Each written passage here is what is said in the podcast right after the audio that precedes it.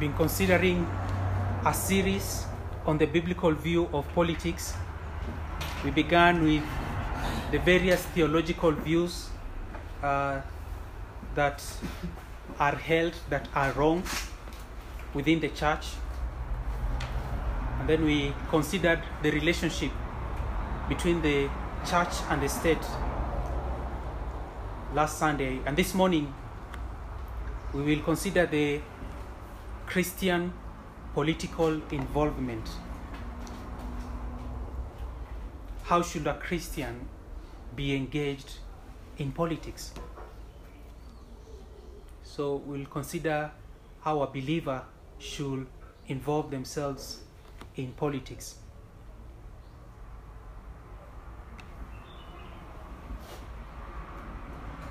And so I'll begin at looking at the principles. And one of the things that I will really reinforce as we begin is something that we considered between the relationship between the start, the church and the state. And uh, where do we begin? We begin in the lordship of Jesus Christ. There's no sphere that the Lord Jesus Christ does not say it is his, as Abraham Kuyper says that every Christian should live in recognition of the Lordship of Jesus Christ in every area of his life. So there's no area in your life that is exempt from being under the Lordship of Jesus Christ. All of your life should be lived for the glory of God. 1 Corinthians 10:31 says whatever whatever whether you eat or drink or whatever you do allow me to read 1 corinthians 10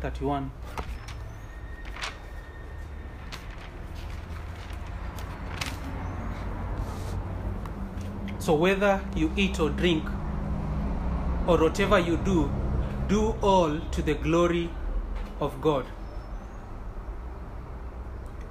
so whatever your level of political engagement or involvement it should be done to the glory of god as a manifestation of the Lordship of Christ in your life.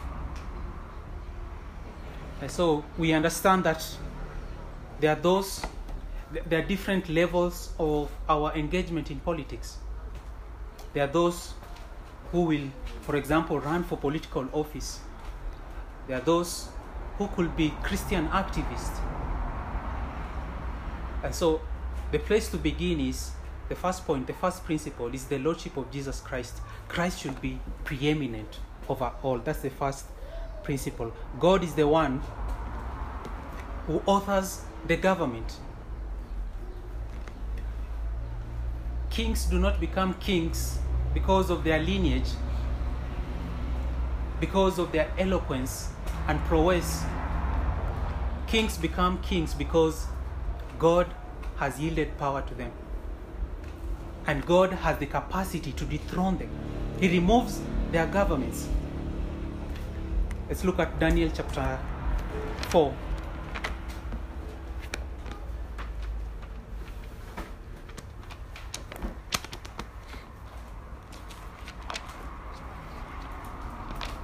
Daniel chapter 4.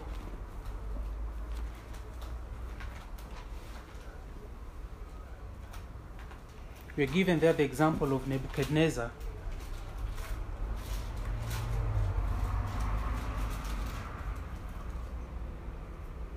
Daniel chapter 4 verse 16 Bible says let his mind be changed from a man's and let a beast's mind be given to him and let seven periods of time pass over him the sentence is by the decree of the watchers the decision by the word of the holy ones, to the end that the living may know that the Most High rules the kingdom of men and gives it to whom he will and sets over to the lowliest of men.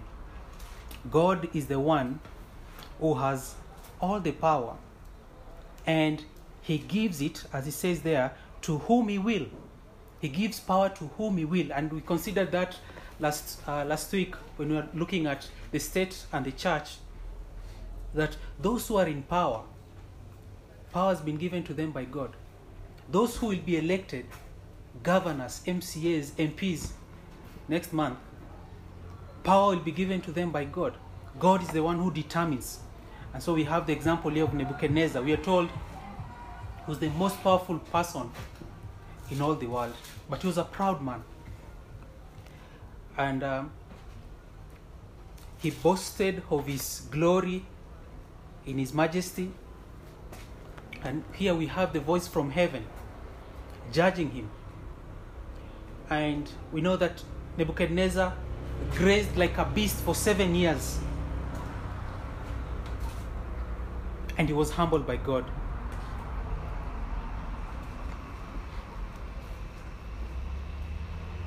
How, how, how will it be if, in the case of Nebuchadnezzar, someone was coming to ask for the king and he was told the king is in the field grazing? It's such a sad affair, really. And so, if Christ is preeminent over all things, our purpose is to please Him. And so, those who are running for political offices should not be seeking to honor men or to please men. They should, above all, seek to please Christ, to please God in their endeavors. They should seek to glorify God and not men, in spite of what the electorate might want of them. They should seek to do the right thing and please God. So, the second principle, let's look at Jeremiah chapter 29. So, the first principle is Christ is preeminent over all things. And then let's turn to Jeremiah 29.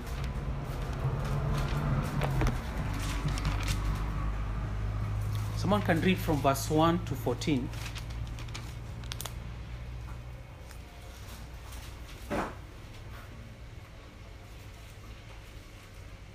These are the words of the letter that Jeremiah the prophet sent from Jerusalem to the surviving elders of the exiles, and to the priests, the prophets, and all the people whom Nebuchadnezzar had taken into exile from Jerusalem to Babylon.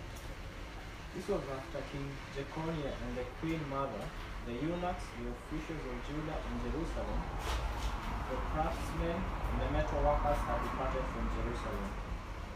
The letter was sent by the hand of Elasah the son of Shaphan and Gemariah the son of Hilkiah, whom Zedekiah king of Judah sent to Babylon to Nebuchadnezzar king of Babylon. It said, Thus says the Lord of hosts, the God of Israel, to all the exiles whom I have sent into exile from Jerusalem to Babylon. Build houses and live in them. Plant gardens and eat their produce.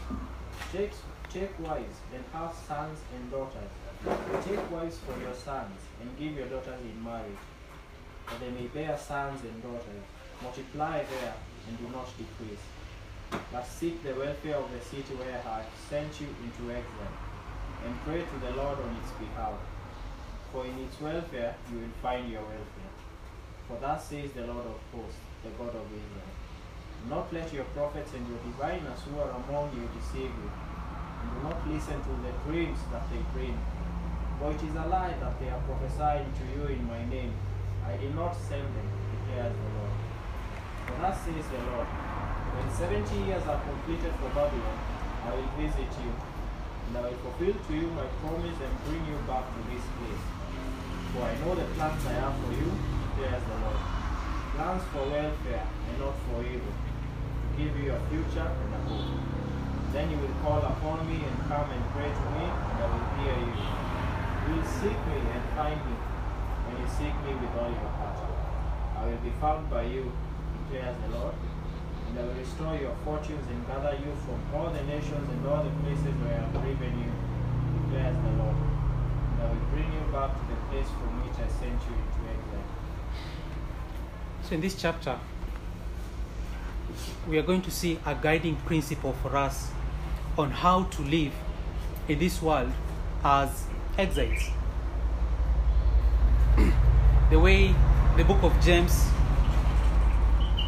the letter from the letter of Peter addresses its audience it uses the language of exile, the language of aliens, the language of foreigners to mean that we as citizens of heaven are exiles here on earth. We are passing through. We're in strange lands. We do not belong to this world. So there's a real sense in which believers are exiles. We are aliens, strangers in a foreign land. This world is not our home, we are passing through. And so the second principle here, as, as we'll see, has to do with us being Christian pilgrims. If you can remember, what was the main message in the, in the book of Jeremiah prior to the destruction of the temple? Anyone? What was Jeremiah told to, to, to, to prophesy to the people? prior to the destruction of Jerusalem. That they should repent and turn to God. Yes, there's a part of repenting and turning to God, but uh, yes, Submitting to the Babylonian yes. Jeremiah was told to do what? To tell the people that they should submit to God's judgment. And so you read here that the false prophets were saying, God will never allow you to be taken captives by the filthy Babylonians. And so the Babylonians will come and they, they, they, are going to conquer the people. And Jeremiah was told by God to tell the people to submit to their judgment. And so the false prophets were lying to the people. They were like the prosperity gospel preachers that we have today. That all will be good, all will be well. That Jeremiah is a liar.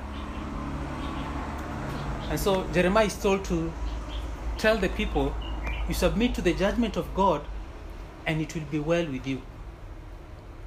And uh, that's a radical message, really. You can imagine if a country like Somalia was going to invade us and God was to say, we submit to the judgment of that country. And that country was going to destroy our country. Obviously, it doesn't sit well with us. And that's why you find Jeremiah was always threatened, was thrown into a cistern. And so there were a series of deportations that occurred before the temple was destroyed in 586 BC. And Babylonians came to take the Jews into exiles. And so, is there a way this is relevant to us today? It's relevant to us today because you read verse 4, it says, Jeremiah 29, verse 4 Thus says the Lord of hosts, the God of Israel, to all the exiles whom I have sent into exile from Jerusalem to Babylon build houses and live in them, plant gardens and eat their produce, take wives and have sons and daughters, take wives for your sons and give your daughters in marriage that they may bear sons and daughters. Multiply there and do not decrease, but seek the welfare of the city where I have sent you into exile and pray to the Lord on its behalf, for in its welfare you will find your welfare.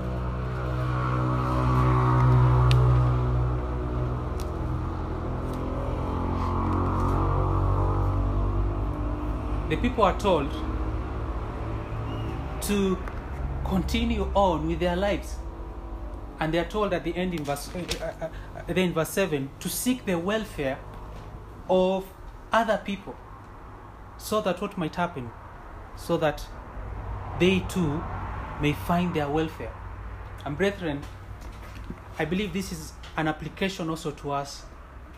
If indeed we are pilgrims, we are exiles passing through here, through here, uh, passing through the world. We are to seek the welfare, the good of one another. this world is not our home, but we should not resolve to fatalism and say we are not going to do anything. There- There's, everything is worthless and meaningless.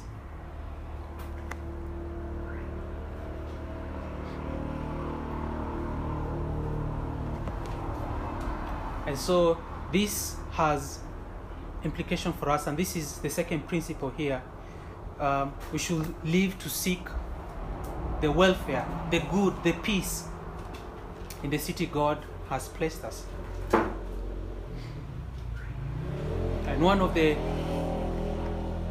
defense of the early Christians, although they were persecuted, but they were not heartless. Early Christians will not seek to overthrow the government. Early Christians were the best of citizens because they sought the welfare of one another. They, they sought the welfare of the city. And so, in your own estimation, what do you think you're called to do to seek the welfare in the society that you live in? What do you think is necessary for you to seek the welfare of the place you, in the country God has, has placed you?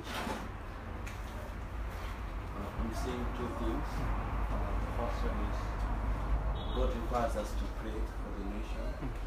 And then the next thing is to submit to the authorities. So I think by doing those things as a Christian, we are truly seeking the welfare of the, of the nation, Yeah. uh, subjecting it to God in prayer, and also obeying it where it obeys the will of God. And we'll be honoring God. Yes, so praying for the nation, seeking to submit to those in authority. How about the area God has placed you, the career you're called in? How best do you seek the welfare of others? What are you supposed to do?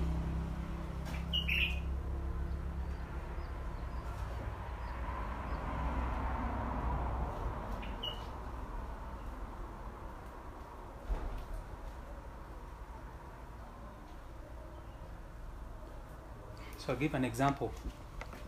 We have doctors in our midst. Do they seek the welfare of others in the place God has kept them? If they are faithful, they're indeed seeking the good of others. If you're a teacher, if you're faithful, you're seeking the welfare of others.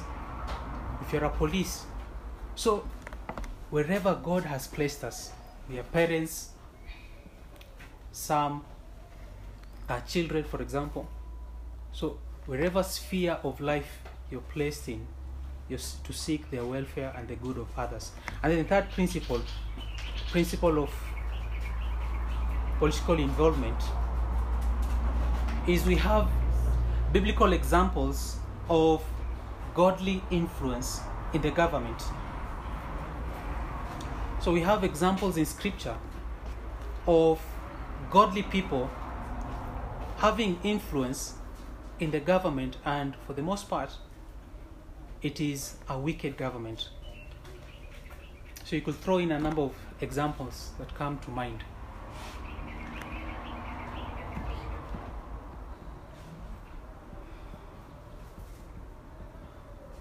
Godly people who had godly influence in the government. Could you say Jeremiah? Jeremiah was a prophet. Um, so you read most of the prophet prophets in the Old Testament, and uh, for the, most most of them don't have success in their ministries. Um, so I'm talking about people who some were appointed in position of government, so that they had yes, Joseph, for example, Daniel, Nehemiah. Nehemiah, yes. We have the example of Mordecai, for example, and Esther. And so, did Joseph volunteer to work in the Egyptian government? The answer is no. It was God in His providence who brought him to such a position. Obviously, it was a long road. He rose to the position of second to Pharaoh. And so the question is how does Joseph end up taking care of the welfare of those around him and those of the world?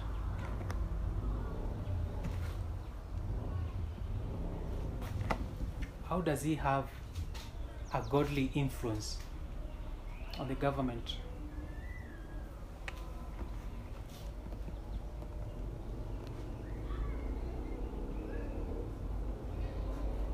Anyone?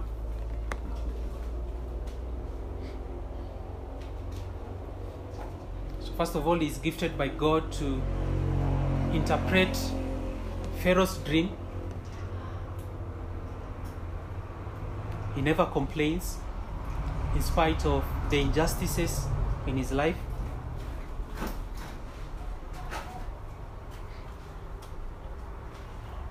And so, because of the dream, he's able to preserve the whole world from famine. is able to preserve the line of Messiah, and that is a godly influence. We have the example of Daniel. Daniel is an example of civil disobedience, a man who was well esteemed by the Babylonians. How does he gain a position of influence? He's an exile living in Babylonian government, the government of Nebuchadnezzar. He has his loyalty to his people, and he tells Nebuchadnezzar to repent of his sins. And so he's a man who sought the good of others. We have the example of Nehemiah, a high official, and the emperor is Artaxerxes. And he has a good relationship with the emperor that he rises to the position of a cup bearer. So the cupbearer is is like a top security guy in the government. And so there's one time that he's sad and the king inquires why he's disheartened and he tells him of, of his people the jews. And nehemiah is commissioned to go to jerusalem. He's funded. He's given a letter of recommendation and he ends up building jerusalem. And so we know the story of mordecai. Because of mordecai and esther the jewish people are spared. Mordecai is elevated to one of the highest positions in the persian empire. And so we should not underestimate godly influence even in the highest halls of government authority. And this should remind us really I should be praying for godly people to, to, to, to be raised by God, to be around our president, our deputy president, to be around those people in high authority. It should not be the experts and, and the scientists and people who are godless and secular in, us, in society. We should have people around, for example, our president, we should be willing to tell him the truth. We should not fear telling him the gospel. And so, over and over again, we see in the, in the scripture an example of godly people influencing those in authority. And that really should motivate us to pray, should motivate us to seek political involvement. And so when I say to seek political involvement, I'm not saying that we are seeking politics because we, are, we love politics. We're not seeking politics for ourselves. We are seeking politics under the lordship of Jesus Christ. because you want to use your political position to serve Christ. And so, as Christians, we should be clear about the issues of the day. There should be priority on issues in our lives and those happen, happening around us. Any question or anything you'd like to say before we move on?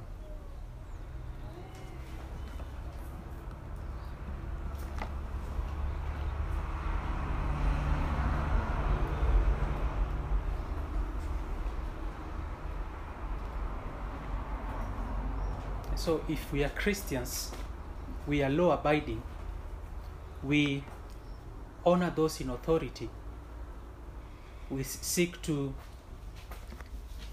have a positive influence on the society, then we should be the best citizens a country should ever have. We should seek to influence by exercising our right to vote. You see, there's a danger of us withdrawing and not seeking to vote. The Bible does not warrant us to withdraw from society. We should be concerned about the issues raised by the candidates. Our ideal goal is to vote for ideas, for policies, and for persons that are closely aligned with biblical principles.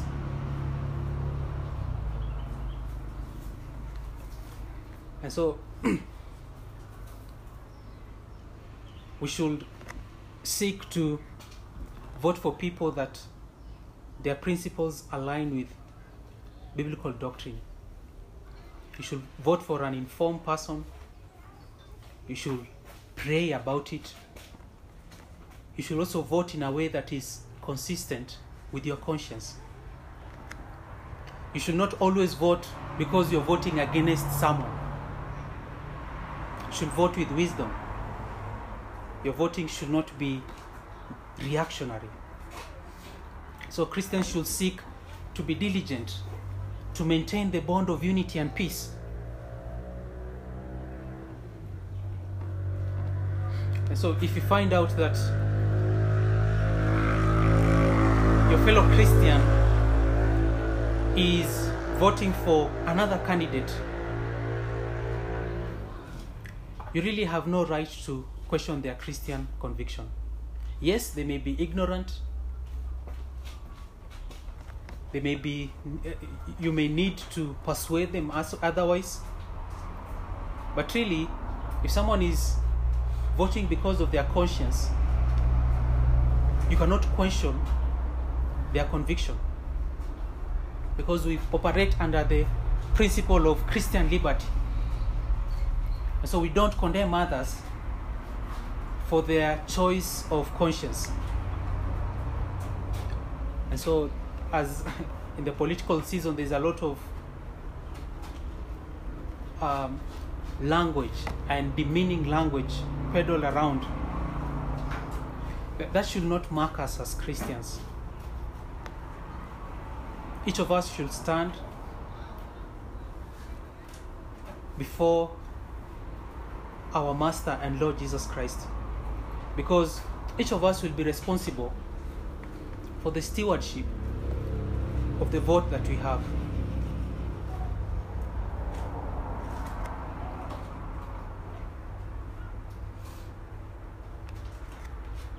And so, if, for example, a leader who is not of your choice comes to power, and they could be a wicked leader,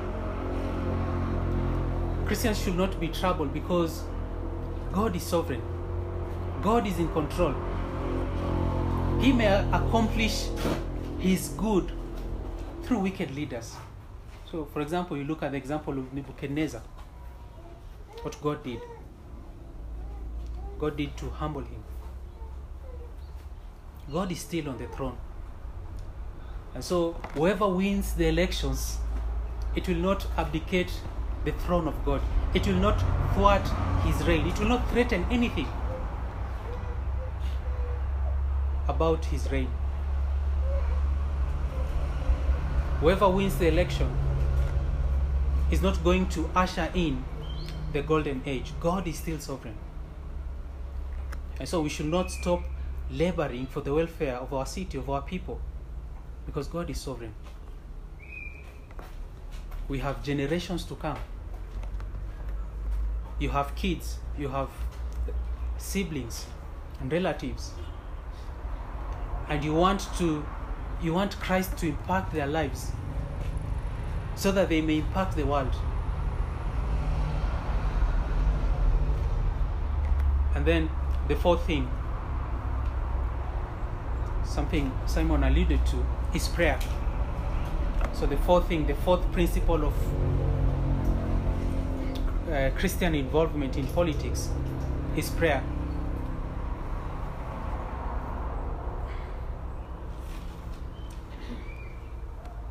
So the Bible teaches us to pray for kings, for governors. And so, how many of us pray for elected officials? Yes, many of us are disappointed with the direction of our nation.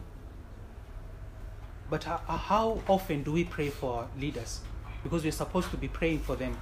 First Timothy 2, we should be praying for our leaders so that we might have so that we might live peacefully and with tranquility.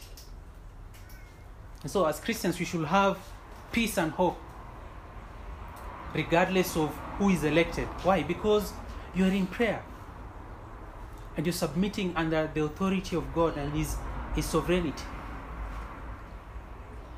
And so, the person you did not vote for can be can still be a blessing for this country.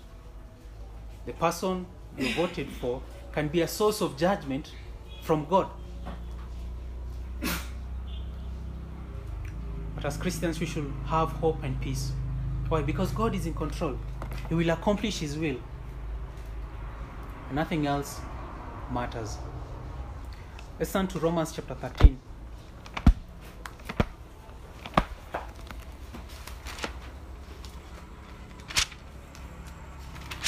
Someone can read from verse 1 to, to 7. Romans 13, verse 1 to 7.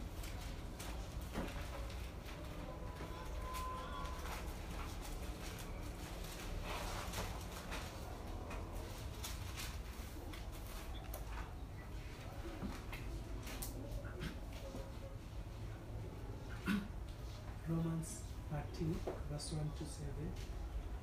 Let every person be subject to the governing authorities, for there is no authority except from God, and those that exist have been instituted by God.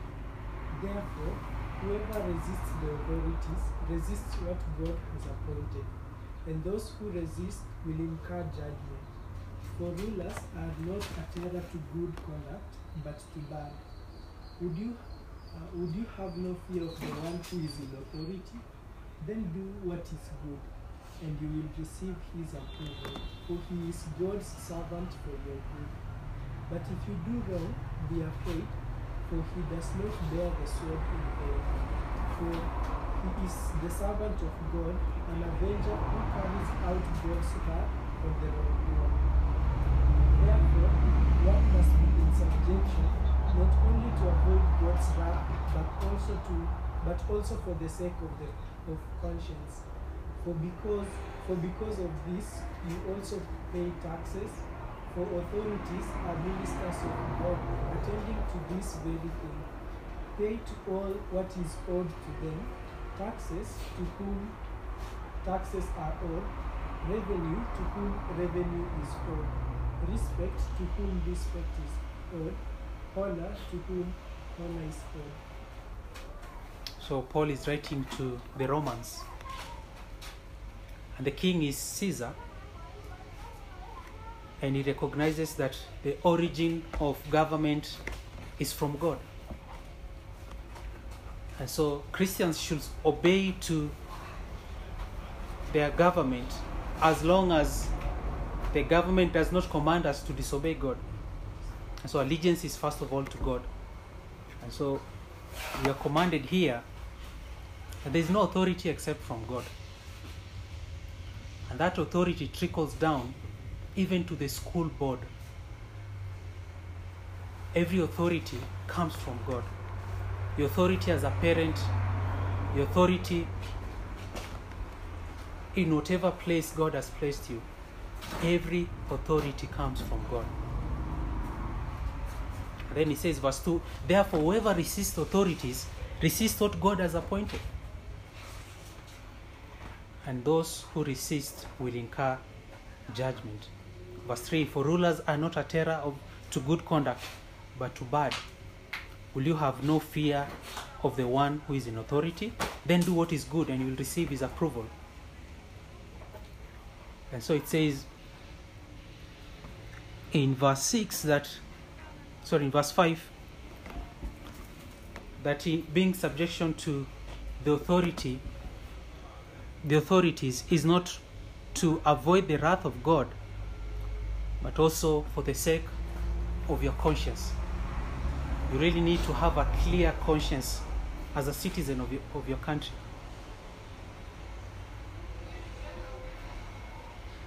And uh, as we saw last time, the authorities are called the ministers of God. They are, they are given the power of the sword to yield the sword, to punish evildoers. Um, and so we ought to pray for our leaders, pray for their conversion, pray that the Lord will stop them from making wicked legislation. Pray that the Lord will use them for a positive gospel influence.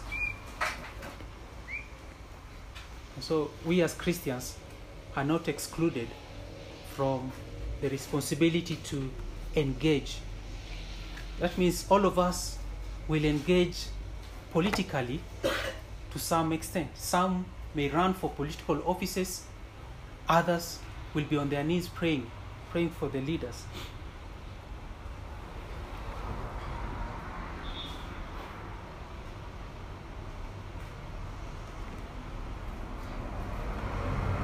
The problem we have as a country is that we are plagued with tribalism.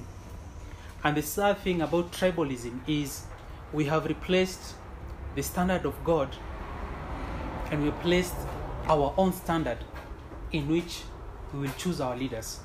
We see from scripture that the standard is to appoint godly men. But the reality on the ground is we choose leaders based on their tribe, their background. And the concern in scripture, brethren, is not economic. It is not political.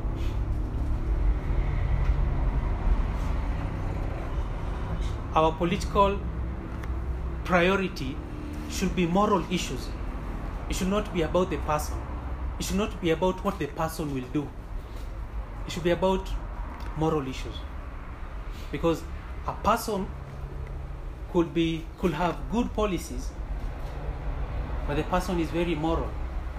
Person may be very corrupt, for example. And so our issues should be moral as as Christians. We should put above everything else moral priority. And so if we find a candidate that does not does not rank well with us, and if there is no candidate from them whom we can choose, then we should judge according to God's priority on moral issues. Obviously, we'll never find a candidate who will agree with us 100%. Even amongst us, we don't agree with one another 100%. But we need to, to juggle, we need to make the best judgment. We need to seek to please the Lord, to trust Him, to bring the good in every situation. Because we know that God is able to bring good out of evil leaders.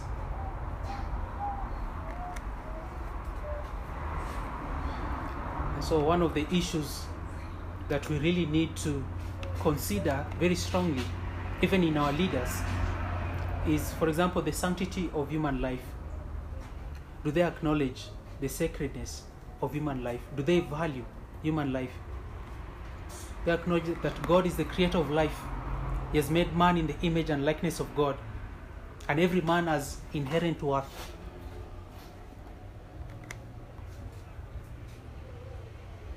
What other thing you th- what other things do you think are important to see in a leader? What moral issues will you consider before you vote?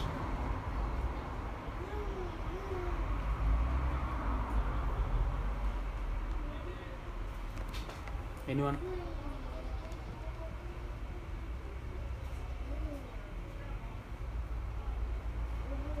So it's not so much the person will build you roads, the person will decrease your taxes. Those are good things because we want good policies. But the main thing is is about morality, moral issues that people hold to. Yes. When you say moral issues, you mean uh, the moral aspects of the policies or he himself as a person? he himself as a person. So, for example, someone can have good policies, but we know that the person is a bit skewed, is corrupt. So, you're not even sure will they implement those policies? Yeah.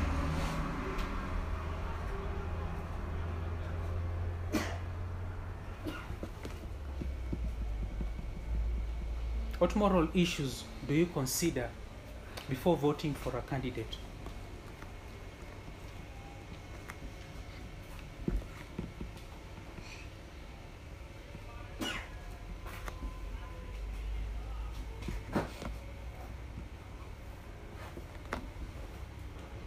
Or we have not been following politics.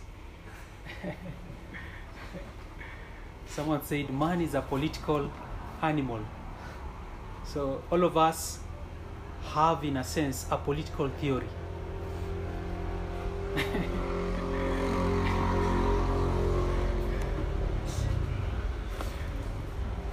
what issues do you consider? Because they should not only be economic. Yes, we desire to have uh, less taxes that we are paying and such things, but what moral issue do you look at?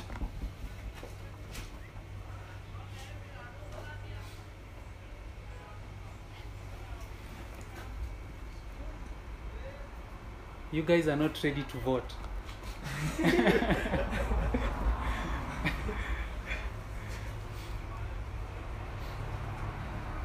Uh, again, I'm seeing it as a tricky question Yes. uh, because you see, we are looking at the person himself and considering whether he's morally upright. Mm. So I'm thinking to tutatumia which standards to, to measure that person. Mm. And for us, the standard is the scriptures. Mm. But if that person is not a Christian, uh, it's kind of hard to, to really know which standards to use to, to know whether that person is morally right.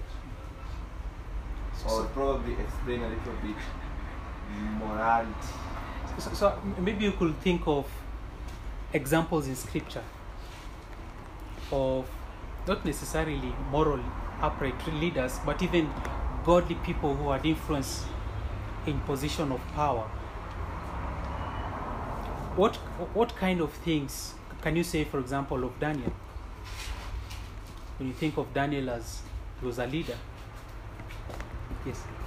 I would want to elect a, uh, a leader who has high integrity, uh, not corrupt, uh, Yeah. yeah. honesty, integrity. People mean what they say, they say what they mean. Yes,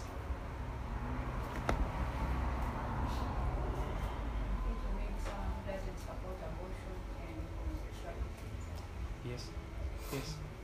Someone who seeks to protect the sanctity of marriage, for example, and um,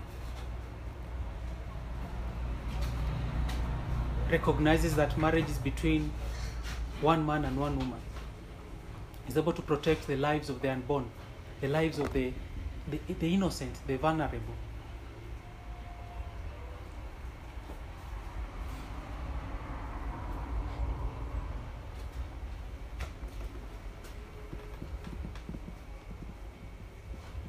Anything else? I'm thinking of a leader who uh, is ruling in good conscience, especially uh, seeking to obey God Hmm. or more for the good of others than for themselves. So, a leader who seeks to obey God, specifically in what If possible, in every way. Every. Okay.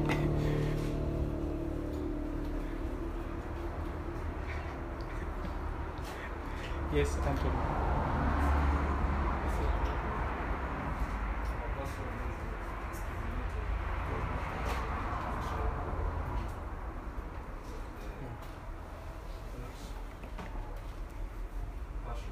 Impartial, yes. If you value the sanctity of life, you will treat everyone with with fairness, with equity, with justice. Uh, so a leader who, will, who is not tribal, who is not who is not partial.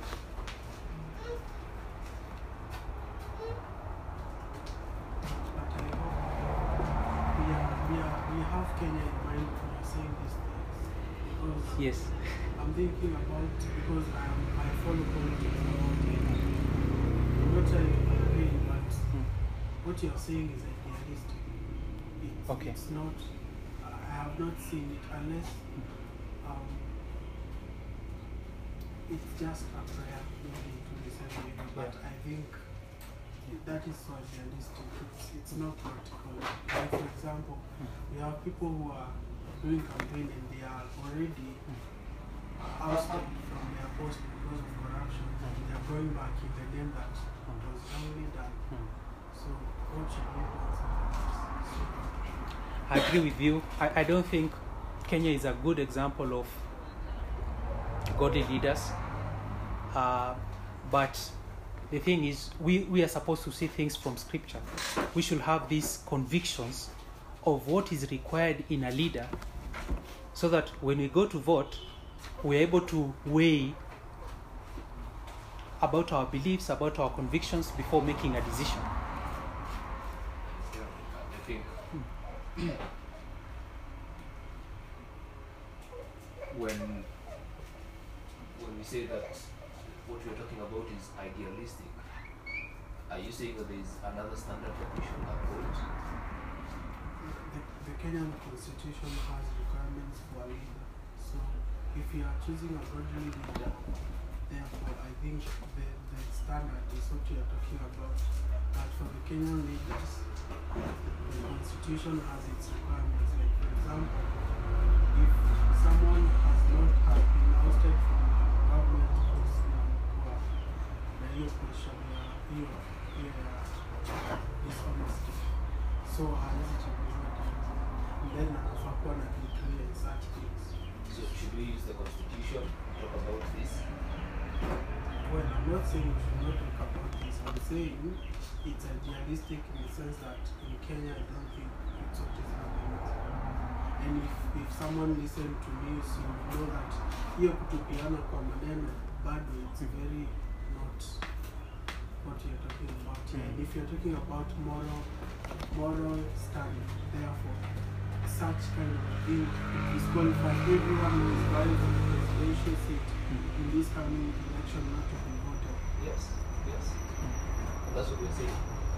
So we will not vote. No, we're not saying that we will not vote. We are saying that the standard is high. We're not going to lower the standard because people do not meet the requirement. Right? We, we are not going to use a different standard because we think that this standard is too high for us. We have to set the bar where it should be, and then the people that are desiring to be leaders in a nation are to be held with that that bar. That, that to be we are to say if this is the candidate that are considering, this is where they reach as compared to where the bar is. And then Pasi saying that because of the nature of you know the sinfulness of man, of course we're not going to get a leader that is completely perfect. Then what we do is we use the standard to consider who who who would be the best leader for that. Because as you're saying, it is too idealistic, and I agree with you, it is. But then it being idealistic is a good thing. It's not a bad thing. Um, and because it is idealistic, that's the standard that we should use. You see, when God tells us we are to be holy as He is holy, isn't that too idealistic? It is. It is too idealistic. But what we do is we strive to attain that, that standard. Now, the, the leaders that are being considered for, for you know, presidency, uh, uh, uh, the gubernatorial office, and, all, all the offices should be held to the standard that God requires of them. They're not going to attain to that standard, uh, but we can we can look at all of them and say, when I look at them, that's why Pasi is asking us very personal questions. When I look at them, I think these candidates um, is is fit to do the job, even though they do not they do not quite reach that perfect ideal standard. Yeah. Thank you. I hope that's clear. Anything else? Or any question?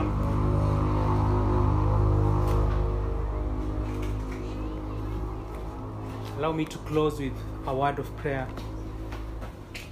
Father, we thank you this morning. You've been good and kind to us. Thank you for the peaceful nation you've given us. And thank you for the leaders. We see from scripture that all authority comes from you. And we pray that the authority which has been instituted in this country, we desire to have godly men, godly leaders who will rule in righteousness. We pray that you may help your people as we continue to discuss on these matters that uh, you'll help us to make wise judgments concerning the moral qualifications of a leader. Do forgive us, Lord, for our sins and cleanse us of every unrighteousness. We pray that you may help us to see things from a biblical standpoint, uh, that uh, these things will be true also in our lives. We give you praise and we honor you, for we pray in Christ's name. Amen.